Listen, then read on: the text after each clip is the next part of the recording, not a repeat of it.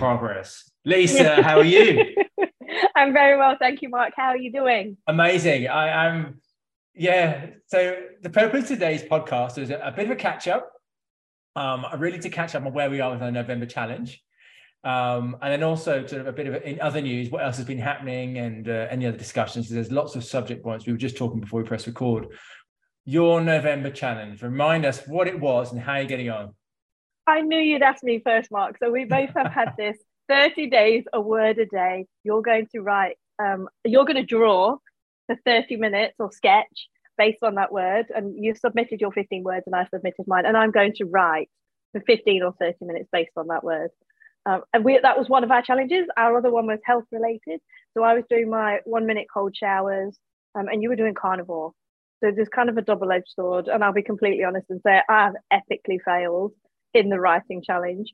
But what I've done is I've turned it on its head. So for the first 10 days I was in, I was writing every night. I'd come home and go, right, I probably did a bit a bit like you and I, we did catch up and go, I'm, I'm two down, I need to do two in one day. So we did a bit of that. I did all right until about day 10. And then work has just been mental. So I've come home and gone, I don't want to write anything. So what I've tried to do, and I know it's a bit of a reverse psychology, is integrate the word into anything I write during the day. so I've been doing like if I'm writing a piece of work, I've actually been writing lots of stories at the moment for we're doing a SGK cookbook. And so people have submitted narratives and stories, and I've had to rewrite them as um, chief scribe on the piece. So I've kind of been writing a lot. So I've every day I've gone like, what's the word of the day? Maybe I can just integrate it and use it another yeah. way. what What about yours, Mark? Show me all your beautiful sketches and drawings. Do you know it is? Seen- and this uh, again, we were just discussing before we came to this podcast. Um, life's what's been happening in, in our lives right now, and I think that with so much happening, a bit like you, I've fallen a bit behind on my daily challenge. Um, the the diet side has been fine. That's quite easy to sort out. But the the sketching side, my challenge was to do sketch one a day um, for 30 minutes um, it's part of what I do most days anyway, sketching. But I wanted this to be related to obviously what we what we've been discussing and our sort of word of the day. Um, and so I'm probably a bit behind you in the fact I probably only achieved about seven sketches, and we should be on. We're now mid-November, so I should have double that. And I, I went through a time more to try and double up, but I was really struggling with that too what I do like though, Mark, is that we both reached a point where about five or six days in, we'd message each other and say, I'm a little bit behind, but I am going to do an additional health challenge. Yeah. so we'd kind of, we, would go, well, I can't do that challenge. I'll, I'll, bring in another one. So I started doing, I mean, I was doing the cold showers anyway. And that, like yeah. your health challenge and your carnivore, the cold showers has been fantastic. And there's been a couple of times that we've been to the beach on the weekend, and normally I'm the one that's like, "Oh, it's too cold for me." I'm straight in there. So the cold showers are brilliant. I love them. The mental strength that it takes after a gym session to turn that cold shower as high as it will go and switch to the hot off. Um, uh, the cold showers are brilliant, but again, they take a minute's time, whereas the writing yeah. takes a bit longer. So we both kind of went, what else can we do? So yeah. you kind of layered in more challenges. Let's do intermittent fasting as well. What more can we do to kind of counteract the failure? Yeah, so that is that what you've done? You've added in fasting. Yeah, intermittent fasting. So I probably yeah. do it the days that I'm actually in the studio rather than the weekends. But do you know what? I've done it loads of times before. I just do like 16 8 or 10 14, yeah. where you kind of you just don't eat for a period of time and then you skip breakfast and then you have like a late lunch. I, have done it loads before. I just I forget how good it makes you feel yeah, until I do it. Um, because you just don't have to one, you don't have to think about eating, um, which is kind of nice. And then you do just you just feel good. Like it's a really you just feel better. See, with that combined with the cold showers, you must be feeling on top of the world right now yeah, I've woken up with a bit of a cold and a sniffle the last few days, but I don't think it's necessarily shower related. What about you with carnivore? How's carnivore, Mark? Yeah, really good, really good. I remember this, uh, and I've uh, the last few years having uh, sort of done the carnivore diet. I haven't done it a few times. There are certain stages in the process, in the sort of let's say the thirty days or four or five weeks that you do it, the first couple of weeks are the, the biggest challenge because you have cravings, big craving, and especially when you finish work and everything's sort of settled in the evening, kids are in bed and everything else, you do start to crave something, sometimes sugary.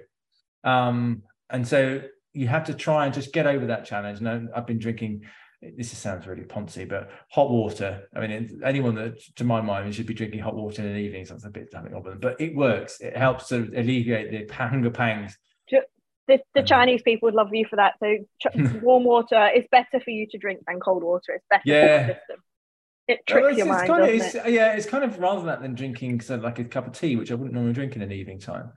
Um, but no, really good. Um, so the positives are um, you have no bloatedness whatsoever. I, certainly I don't because I'm only eating meat and the quality of meats. I try to make sure it's good quality meat, so quite high fat content. So let's say it's not necessarily lean mince, beef mince. It's generally sort of 15, 20% plus in fat, which I'd normally avoid. But obviously knowing that your body's fat adapting rather than to relying on carbohydrates for its source of energy.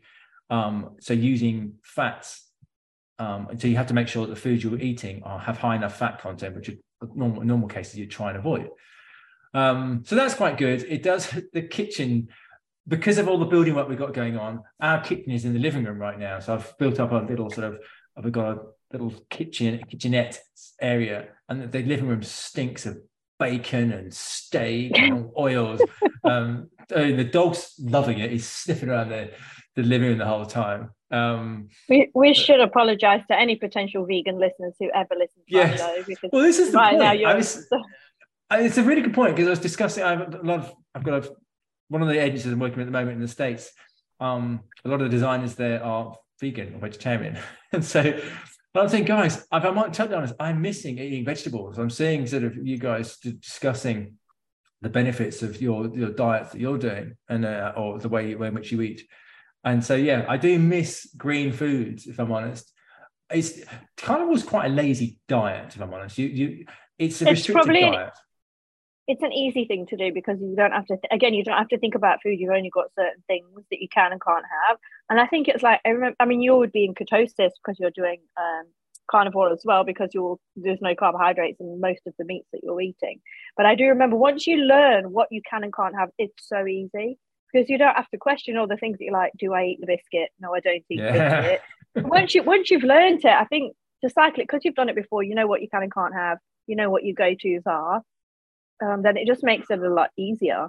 And I, I guess you know what it's whatever you're doing. I guess when you're vegan, you know what you can and can't have. And every year that I've been doing this, you do start to appreciate the fact that what you're doing is going against the grain of the sort of the world's ethics and it I kind of feel a little bit guilty that say, yeah, this is what I'm doing. But knowing full well that it obviously following the the carnivore diet, I will sort of start to resume some form of normality in the way foods that I eat, so a better balance. Uh, but again, I know and I understand that my energy sources do derive from meat related products in normal life anyway. So, but knowing that there's there's a balance that needs to be made I think it's a good it's a good challenge. It's a good challenge and a question of health, isn't it? So like I've I until about five or six years ago, I'd never well until two years ago, I'd never eaten bacon and I'd never eaten meat. I'd only ever eaten fish or vegetables. But you do you you're challenging yourself to you're challenging how your body adapts to it. So you're only doing it for a month. You love animals. You're going to eat vegetables again. I can't imagine you not having steamed, steamed broccoli at some point and oats. yeah. And so true. it's kind of it's kind of a test. We've been watching this thing with Chris Hemsworth in that's called Limitless, and they put him through tests of his resilience. So it's kind of a resilience test, whether it's fasting or whatever it is that you choose, it's training your body to react to different conditions.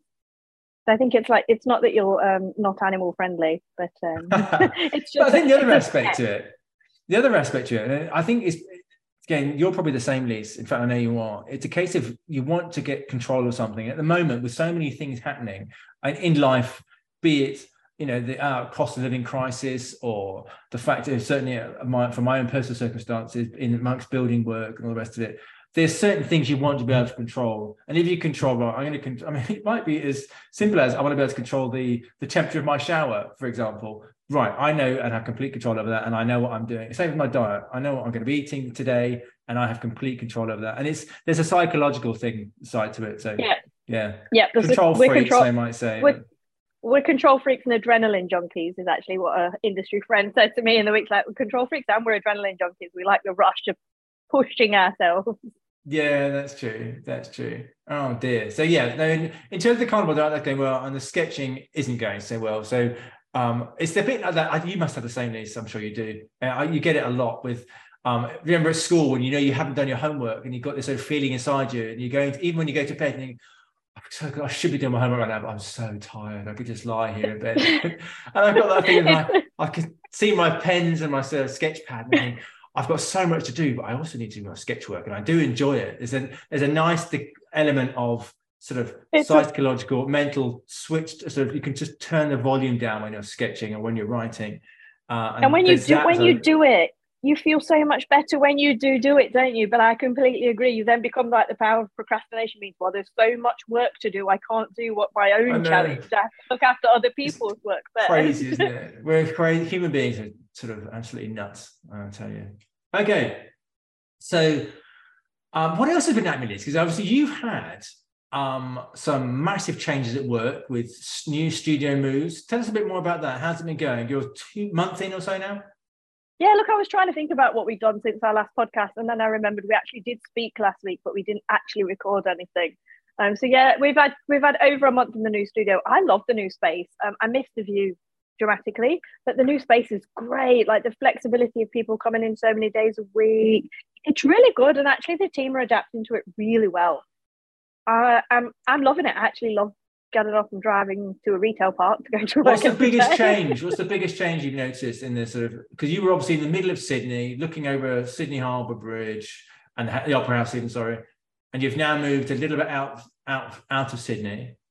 Yeah, so we're kind of what 20 minutes out of the CBD and 20 minutes, 15 minutes away from North Sydney. So you'd think about all the challenges of it's further out, it's not got a sexy view. But actually, what's really working so well is it's like a reboot. So it's like we've entered a fresh space. And look, the, the business was great and everything, but it's been in the same building 15 years. To, just before I started, it was previously other businesses, and now it's become SGK. And I guess it never really rebooted even in that. So it feels like people always call us, our clients still call us now Mark and Anthem. Whereas in this new space, it's this is the SGK space and it feels like people talk to each other across the deployment department the design department the you know the proofing room. There's a lot more of people almost just making mates with each other and it was there before but it just felt a bit tired and a bit worn. I mean the funny part of it is is that lego and you know my affiliation of lego has moved from macquarie park which is where we've moved to to our old building. So no. they've actually occupied our old swap all of this like oh. lisa we're moving to a place where lego exists actually they've moved to where we used to exist Christ. What was the reason for their move into back into the city? Did, did you found out? Well, they've downsized. So actually, in the opposite way, we've we've got a massively huge space, um, and they've downsized. They don't need anywhere near as big a space anymore, or, or you know, for whatever reasons. It's not necessarily the creative hub; it's literally just a Lego office, but um, interesting and quite a fun thing. I've also went to that um, digital conference with um, Chris Do. Yes, so tell me about that. That, was, that sounds fascinating. It was great. It was a good escape. Two days um, over in Melbourne, listening to a ream of about 20 speakers talk about the future of digital, where the industry is right now. It was called No BS. Um, so obviously it was uh, people saying exactly what they thought. Only industry professionals, probably about a thousand people that went. A lot of networking, um, so yeah, it was an exhausting couple of days, but it was great. It was so good. And obviously, you know, Chris Do went and we know he's a fan of the show and we're a fan of him. So that was my um, nerd moment. I had a great time. and yeah, you caught up about, with Chris, didn't you? Did you have a coffee with him? I, I did, yeah. Well, we didn't have a coffee, but there were drinks. After, there were drinks after the event, so there were networking drinks. It was a good opportunity just to catch up with him. And I have massive respect for the guy. So there's all these kind of VIP booths at the back of the auditorium. It was in it was in the forum, which is normally for concerts and things. Um, so they kind of set the stage for the speakers to go on, and, and all of the guest speakers had their own little booth in the auditorium area. And he came straight in, he went straight to the front, sat with the real people, shall I say, and watched everyone else's talk. And I have massive respect for someone who gives everyone else who's speaking, yeah. you know, their time, their energy to just sit there and just watch and pay attention and be present. Massive respect. Mm. Oh, Funny to think our industry has VIPs, doesn't it? You think about the there's always those of... people. Yeah, but Mark, there's always those people. You know them. They're the ones that always used to get their face into Design Week because they were talking to the editor and things like that. There's always those little cliques. Um, and those circles. And you know, there were VIP areas or VIP passes for the event that you could pay more for to go to the networking talks. And you know, it's kind of like if you kind of if it's, it's a bit forced, but the guy who ran it was fantastic, Jason Sultan. I'll mention his name on the podcast in case he listens. He was great. I met some great people. I spoke to as many of the speakers as I could. They were great, and it was a good learning curve to think about. You know, there were some that did it better than others. Yeah, it was actually what, interesting. what are the key learnings you're going to sort of bring and take away to apply back at work? Oh, like uh, it was fascinating. It was fascinating to see how they engaged the audience and which ones captured the audience.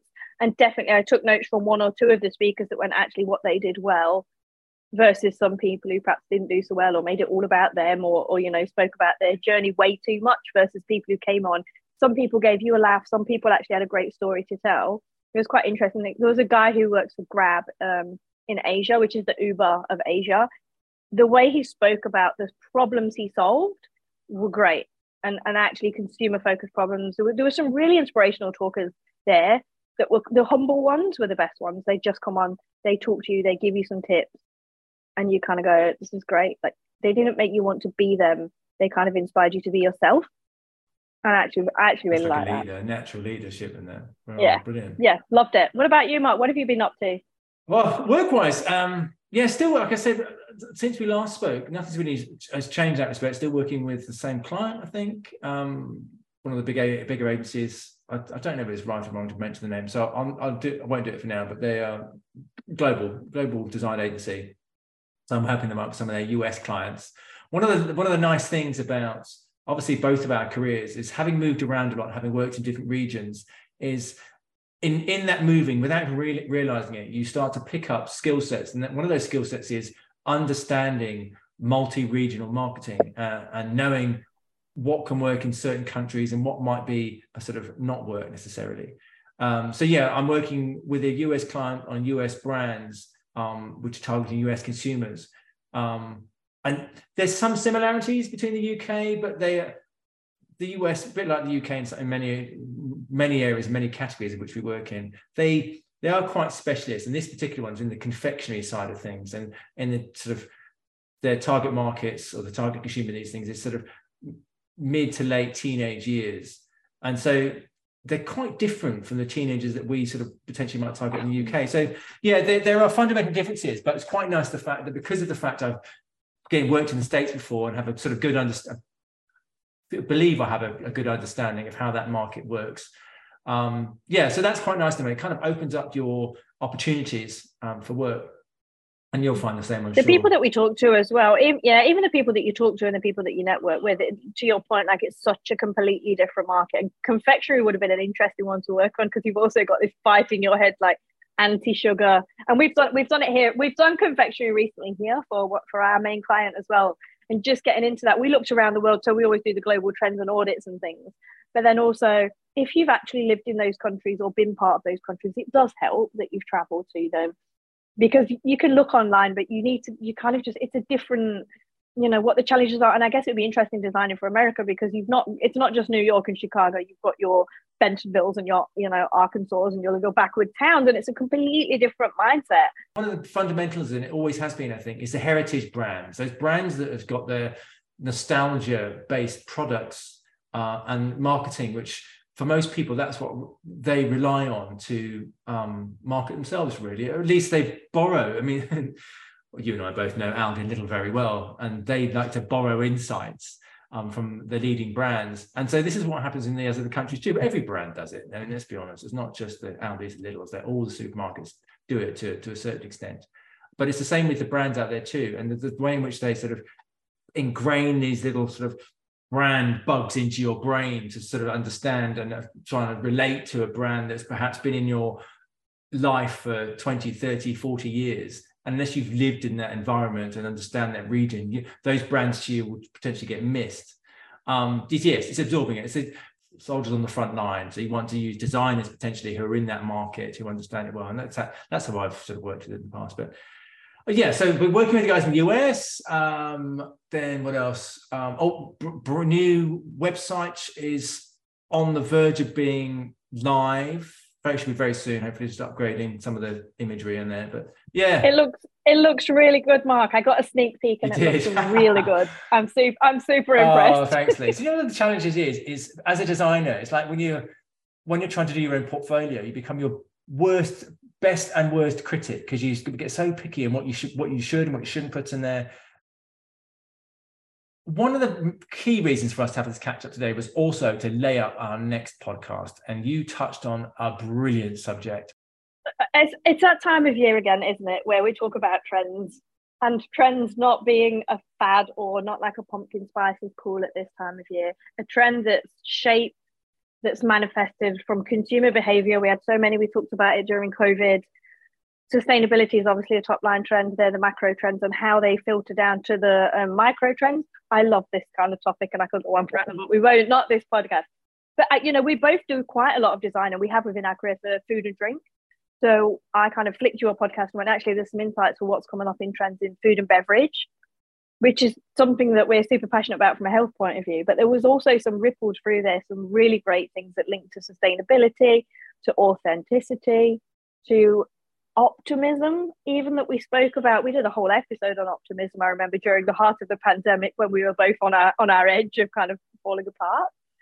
And so I think there was some really good stuff within this great little Mintel, like this was a snippet, but I think we're going to go wider and explore some more and come back with our next podcast and go, actually, based on these trends, here's some brand examples, here's some other stuff that's exciting us. But maybe we can just talk about one or two of the the kind of top line of what they were. Yeah. And that kind of got us excited. What I found fascinating, listening to this, so the podcast is essentially about food and beverage trends for 2023. And when you start doing a bit of uh, Google research on it, you'll lots of people have come up with this their top five, top ten list of what they think is going to be happening over the next sort of 12 months in, in this in these categories. Um, but stepping back is looking at the key drivers for these trends. And we all know that there are certain sort of global issues happening which are going to have a massive impact on the way in which consumers think and the way in which they approach their purchasing habits. So obviously, um, the cost of living, which is touching every part of the, the globe in terms of interest rates are going up, rents going up, mortgages going up, yada yada. So we're all start feeling the pinch. How do we react to that? What happens? Of course, we spend less and we look to um, become a bit more frugal in the way in which we sort of go about our lives. So it's how how's that going to impact on things? So it's going to impact on, let's say, for example, nostalgic foods, people spending more time at home, remote working, that's having a big, big, impact too. Um, so the nostalgic foods is sort of people looking at sort of retro style cuisine, which is going to have an impact on the foods in which you buy in stores. Um, so key ingredients, what what are the sort of the foods that we used to we know from our past that we can rely on when we're at home that are sort of quite comforting. Um, that sort of I, I found that world and I find it fascinating. Of course, not just the cost of living, but then um, you know the war in Ukraine having an impact on sort of global the global economy. So yeah, those are the ones I do think are going to have an impact on us.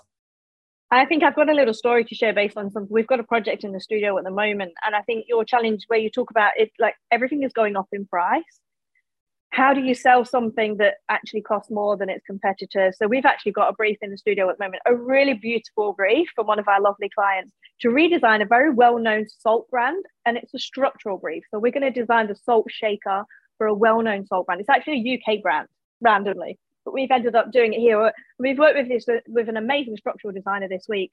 I've been working with him, and, and the conversations we've had have been quite interesting because we've laid out brands like Heinz, like Marmite, like um, like Coca Cola, where they've got iconic shapes. Um, and the fight has been like, you know, and we went back and we presented some ideas to the client this week, and, and to kind of put on the table to go, this is twice the price. This is six dollars for a shaker, and actually you can buy a Walls one for two dollars. So you can buy an own brand private label for a third of the price. How do you encourage people to trade up? So to your point earlier about how do you make this an iconic brand? It's the one mom used to use. It's the one whoever used to use. So you need to build that heritage into it but there's also an economy crash. So how do you kind of play it off? I mean, you you need to also then that becomes the challenge of their marketing department to go recreate the outdoor experience in. So you are saving more money than if you went to a restaurant. And this might be the thing that you shake on top of your, you know, whatever that reminds you of being out, but you're in. So you can't, there's tension points across there. It costs more than its competitor or than its private label version or its healthy version or whatever. But if you promote it, you brand it, you sell it, and you create it the right way, it becomes a whole brand experience within itself. Um, and I think they're the challenges that some of our iconic brands and our foods and beverages and things, they're going to have to tap into different emotions to know if I'm going to pay more, you've got to make me feel something worth paying more for. Or if I trade up on this, like where do you trade up and down? So I think to your point, it's a really interesting time for brands as to how they how they touch on our emotions um, and create that experience it is about experience, but it's also about now we also appreciate the fact that there are those moments when people want to treat themselves. Uh, and in these sort of days, years, months, potentially years of austerity, people are going to be looking to every now and again give themselves something as a bit of a pick me up and and treating themselves. So those are those moments where you think, you know what, even though I have a little bit of salt every couple of days or whatever, I'll just make sure it's quality salt and it's coming from the right source and it's sustainable and it's it's kind of ethical um, you know side of the of the business. So I think that's that's quite key. Um, what else is I finding? The other thing, which again, I've, we don't want to exhaust it too much, so we, we, we're going to have a whole podcast on it, is the well-being aspect to the way in which we approach our foods. I think, as we both, both you and I know very well, but something that I find really interesting, and it's it's developing all the time, is being control freaks that we are, that we are, is products which enable and benefit focus. Yeah, New, nootropics and the um, the co- the collagen and coffee and things like that. Um, the yeah, I, I was fascinated by that part as well, Mark. As someone who is terrified of getting older and wants to biohack and neurohack everything, the things that kind of sustain your brain and your physical appearance and your, your heart health and all those kind of things. When they talked about, well, you know, Nescafe is developing coffee pods with collagen in, and you, you can get kind of DIY collagen, you can chuck collagen in your coffee, but the convenience aspect of something like that, your to your point, nootropics. Like I was looking at some really exciting, um, you know, entrepreneurial brands that are building over here earlier today, and, and you know how they're crowdfunding the and it, it's about they might be lowering caffeine, but they're building ashwagandha or things like that. They're things we've seen before. But I think to your point, like because we've been locked down so long, we all want and realize our health is so important. We all want to live longer and enjoy those experiences. So yeah, the health thing was definitely one that I think we're going to have to dig into and find lots of really cool examples. I love the space race and I love the water ones. Yeah, true. And of course, the other one, of course, which we haven't sort of touched on just yet, and we've spoken about before in the past, is um, THC or um, cannabis sort of infused foods and drinks. There's that, I that space is growing all the time. With, and the US seems to be leading there, just partly because um, the way in which it's become legal in certain states. Um, so yeah, that's a really. I I have CBD drinks. Um, this month I'm not obviously because of carnivore, but normally I, I enjoy probably one of those one a day maybe, and I really love them. Um, and I do find them they're so subtle in terms of the way in which they affect your your brain. Um, but I I can see the benefit to using them on a regular basis. Um, so yeah, that point that lays us up quite nicely for our next podcast, um, which we'll sort of we'll get recording the next sort of week or so, hopefully on that one because there's so much to look at. Um, and in terms of other news, Liz, I've got another one which I wanted to quickly touch on before we sign off is the Adobe Pantone concern from a designer, especially. And I'd be interested to get your thoughts on this. So, Adobe and Pantone seem to be parting ways in terms of w- working with each other for free, I think is the best way to put it, where we as designers have access to, we pay our Adobe license fee and we obviously get um, all of our licenses for the Adobe products. And Pantone has always been part of that, integrated into each one of those sort of bits of software, so Illustrator, InDesign, Photoshop. So now what's happening is Pantone have, decided, um, in someone's wisdom, is to start making it a subscription fee. So they've parted ways with Adobe, and you have to pay um, a fee and a sort of monthly fee or, or annual fee to access the Pantone library of colors. Now, of course, we all know that we use these as certainly if we work in print, Pantone is our Bible in terms of our color references. Without Pantone, we feel a little bit lost. What's going to happen is we all we're all going to have to start. All designers are going to have to start paying a fee now. I think that's the challenge. Um, and people now are starting to look at alternatives to Pantone. Think, well, do we need to use Pantone? I think, what do you think is because you've I've just got a couple of licenses I've got to pay for you. You within the SGK business, a massive business. If Pantone say right for every um, station you have workstation you have, you have to pay fifteen dollars that is a phenomenal amount of money on a monthly basis. So how a are SGK going to cope with something like this? It is, and look, I didn't actually know very much about the story until you brought it to my attention, and I have since shared it with with the team and, and the global team and everything, and to people who are listening who go, well, what do you need Pantone for anyway? Well, actually, when we print things, even clients, you'll get a spec for a print spec. You're doing a packaging design, you get four colors plus two specials. Those specials are normally Pantone specs, so they're picked. So someone like, for example, Cadbury's purple would be a Pantone spec color. So it can never go wrong. You're never going to pick up a bar of Cadbury's and go, it's not really right purple. It'll be a Pantone color. So I think that's where it's really going to create a big issue. People are just going to have to pay it. So I think it's an interesting thing. I'm, to be honest, our business has not raised any concern about it, which is strange to me. Um, there have also been there was a, a, guy online, Simon something it's called, who's recreated Pantone, so yes. you don't need to have Pantone. He's literally ripped it off, and ultimately it's co- it's what it's caused is a massive ripple in the industry, and people going, how do we solve it? So whenever there's a challenge that comes along, if someone's going to solve it somehow, some way, we've not seen any impact on our business, and I assume in the short term they'll just pay for the subscription. To your point, if it's per workstation, not everyone will have them because we're doing all we're not just doing um, print-based design we're doing digital design which would eradicate the need for pantones. You don't need pantones for digital. You don't need it for anything online. It's just a color process. Um, I, it's interesting to see where it goes whether adobe reduce the cost of their subscription so that you can then bolt it on. I don't know. I think it's adobe by itself is stupidly expensive for a freelancer or an independent designer um, and for, for a business for every single person to have a license. But you know it's it's it's what we use so it's industry it standard. No one's come along to rival Adobe yet. Um, Apparently, it's been in the making. It's, this has been in the um, in the framework for the last ten years. When Adobe, you, I don't know if you've noticed it. I certainly have. Certainly, the last five years. Every now and again, you get certain Pantone colors you can't access. You might be working with someone who sort of this is the color we're specking out for this particular brand. I don't know what colors that's not coming up in my library. And you've got the most up to date library, and I think that's what's been happening over time.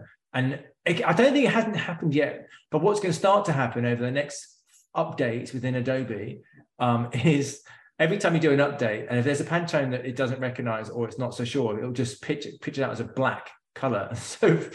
So oh, wow, that's helpful. It hasn't started yet, but I, I, believe it will start happening this month where you start to sort of opening up files and you lose your Pantone colors and they just come out as black blobs instead. So we're just going to a whole load of emo based designs coming out into the I know. world. yeah, exactly. But it is fascinating. We, we, you touched on it in one of our previous discussions on subscription models and how that is where everyone is the way everyone's moving to. Um, and there's a, a cash flow system. It's brilliant, but if you're a consumer and it's suddenly thrown upon you when you haven't had to pay for it before, it's, what could you pay for this now? I pay for Netflix, I pay for Spotify, I pay for Adobe, and all these things. Everything is subscription and it's it's interesting because I think subscription, as of last year, I just think subscription is the future. Yes, it's it's a way to have that consistent stream or revenue for your business. But I, I have massive tension points, and I'm someone who I only subscribe to something if I really need it. So Spotify, Opta Sport because they show the football, super important to me. But I have like I have massive issues with like even Netflix now I've introduced another package that downgrades you so you can watch Netflix with adverts. So it becomes on oh, Netflix was always a subscription, and the point was that you don't have to have adverts and you can stream and watch what you want. They've now reduced, they've done a reduced version where you can have adverts. So does that then for the advertising industry? That's a massive opportunity, right? So all of our ITV and BBC, you know, we used to pay extra for the BBC license, and you'd have ITV with the um, adverts in. So Netflix now is going to have a lot of revenue stream coming from advertising it's it's fascinating where it's going to go next. I was tempted the other day to pay for YouTube because YouTube has always had adverts in. Unless they have a subscription now, you can remove the adverts. And I was tempted, but then to be honest, within our industry, we have to watch some adverts to understand what's going on. Like you know, we all look out for the John Lewis Christmas advert and things, but we actually need to watch some of it not because we want to watch it, but because we need to know how to hit consumers and what what people are actually interested in and what kind of narratives um, are in there but I, yeah, it's it's fascinating that Adobe has done this. I love Adobe, so I think it's probably more of a Pantone lashback to go. We want more money, um, but let's I guess let's see how it plays out. To your point, they're going to phase them out. I don't know how it's going to affect our business. It's primarily we're built on a lot of packaging design and pre-press. Um, so I don't know. How, I did drop it into our leadership and our key um, industry people in our business chat, and no one went, "Oh my goodness, we need to look at it." So I assume. Yeah, it's a bit about something. It's not happened yet. It's happening, and no one. We don't know what the impact of it's going to be yet. So, um, and it, I think you're right. People are just going to have to sort of swallow it and think, right, there's an extra monthly fee or annual fee you've got to pay to access Pantones because it it is industry standard. But like everything, at some point, someone's going to come in and replace it with something which is bigger, better uh, and answers the sort of questions that we need answering. And you don't have to pay 80 quid for a Pantone fan, which is crazy sometimes. I'm looking at mine now. I don't know how much they cost. And they used to say, you need to replace your Pantone fan once a year because the colours fade. And no one ever did. And you've got people using 20 year old Pantone fans. But, didn't you always used to get, as well as a freelancer, if you've been in a studio and they're clearing out the studio and they we've got small Pantone books if you want to, you'd be like, I'll take them. They're like $3,000 worth of colour. Yeah, I know. It's true. It's true. And but this is it. They, the, the print houses and everyone else who, they had also, they've always had to justify in their budgets is every a year you've got to upgrade your Pantone fans. Um, they, they used to be advised also to put them into um, safes, so not just to make sure people just steal them, but also to make sure they were kept out of light so they didn't get light damage. Wow, the world of designers, it's all changing. I guess the other impact of this as well is certainly of, of late, even I used to have to do a lot of my presentations and make sure that all my pack packaging related design work was in CMYK. Now, because a lot of it gets shown to the client uh, on screen and certainly via um, the likes of Zoom and or even Miro, Miro, it's RGB. So we're finding, I'm finding that a later stage do we have to convert colors to RGB, and you've got to keep reminding clients what you're seeing on screen right now is not going to be the vibrancy you're going to get when it's on shelf because it, it prints in an entirely different way, and or you see it in an entirely different way. And that's when you get your little Pantone chip, don't you? And you hold it to your screen when they're like, oh, we need to convert yes. this now. We need to spec the colors to make sure the client so gets true. what they saw on the screen. You're holding up a little Pantone chart no. to your screen to go, is this the right yellow? Is there like a Pantone You're always told, do not ever, ever, never do that. But I think everyone does. Everyone does it. So, yeah, because people just see it. But again, like we said before about the quality of, then it comes down to the quality of equipment. If you've got a client manager, um, client manager, sorry, a brand manager at home in their own home office environment, working off a, a cheap PC laptop with an awful screen, and they're trying to sort of approve color specs off their monitor. You kind of get a bit scared. You think, have you got access to Pantones, or can we send you a proof uh, at least? No, in the interest of speed, we've got to keep this going. So yeah, RGB, CMYK. It's Certainly the last few years, it's, it's RGB seems to be the winning the winning format now to in order to save files out to we, we do so many meetings and presentations online now that yeah to your point like people are seeing things and judging it based on a screen. We presented some um, challenger brand concepts to a client earlier this week and he asked us to make them more blue or to go from like a blue black to a more blue. So we made it more blue and we launched in and went, looks like a school uniform now. We need to go back to the blue black. and ultimately for our big clients, you kind of we we run them all off on proofers and send them out so that you can you know, like check the proof is the right color and everything anyway. But in terms of to your point, when you're showing someone something on screen and they're like, oh yeah, it looks good, and you have no idea what it looks like on their screen because it, their screen might be terrible or it might be a super HD screen. So, yeah, so you never know yeah, unless you ask them, and then you feel like you're sort of getting into too many personal details. Like, What's your monitor? monitor? so yeah, but you're right. Yeah, but then it's added time with an interest of speed for most of these projects to, to getting a proof printed out to then sent to the clients and making sure that they're actually it's going to be sent to their home, make sure the client's actually going to be home. Uh, you know, you just so, so many things. Anyway, Pantone and Adobe. That's a really interesting sort of area. So you're going to keep an eye on really to see what happens um, we end up, I'm sure we'll, both of us will be end up being $15 down every month. Potentially. We'll see where that is by the time we through. Yeah, I think it's $15 a month or $90 for the year, rightly. It's 15. I've got 50 in my head. Maybe it's, I don't know. Whatever it is, it's a subscription fee of something we don't pay right now. We look forward to get sort of pressing the record button on our, on our next pod with uh, the food and beverage trends for 2023 and getting into sort of the real meat of some of them. So we'll hopefully do that by the, before the end of our challenge. But good luck with the cold showers and the catching up with your writing. Thanks, Mark. We'll get it done before Christmas. We'll get them trends out there. Cool. Catch you later, Lise. Thanks ever so much. Bye bye. See you, Mark. See ya.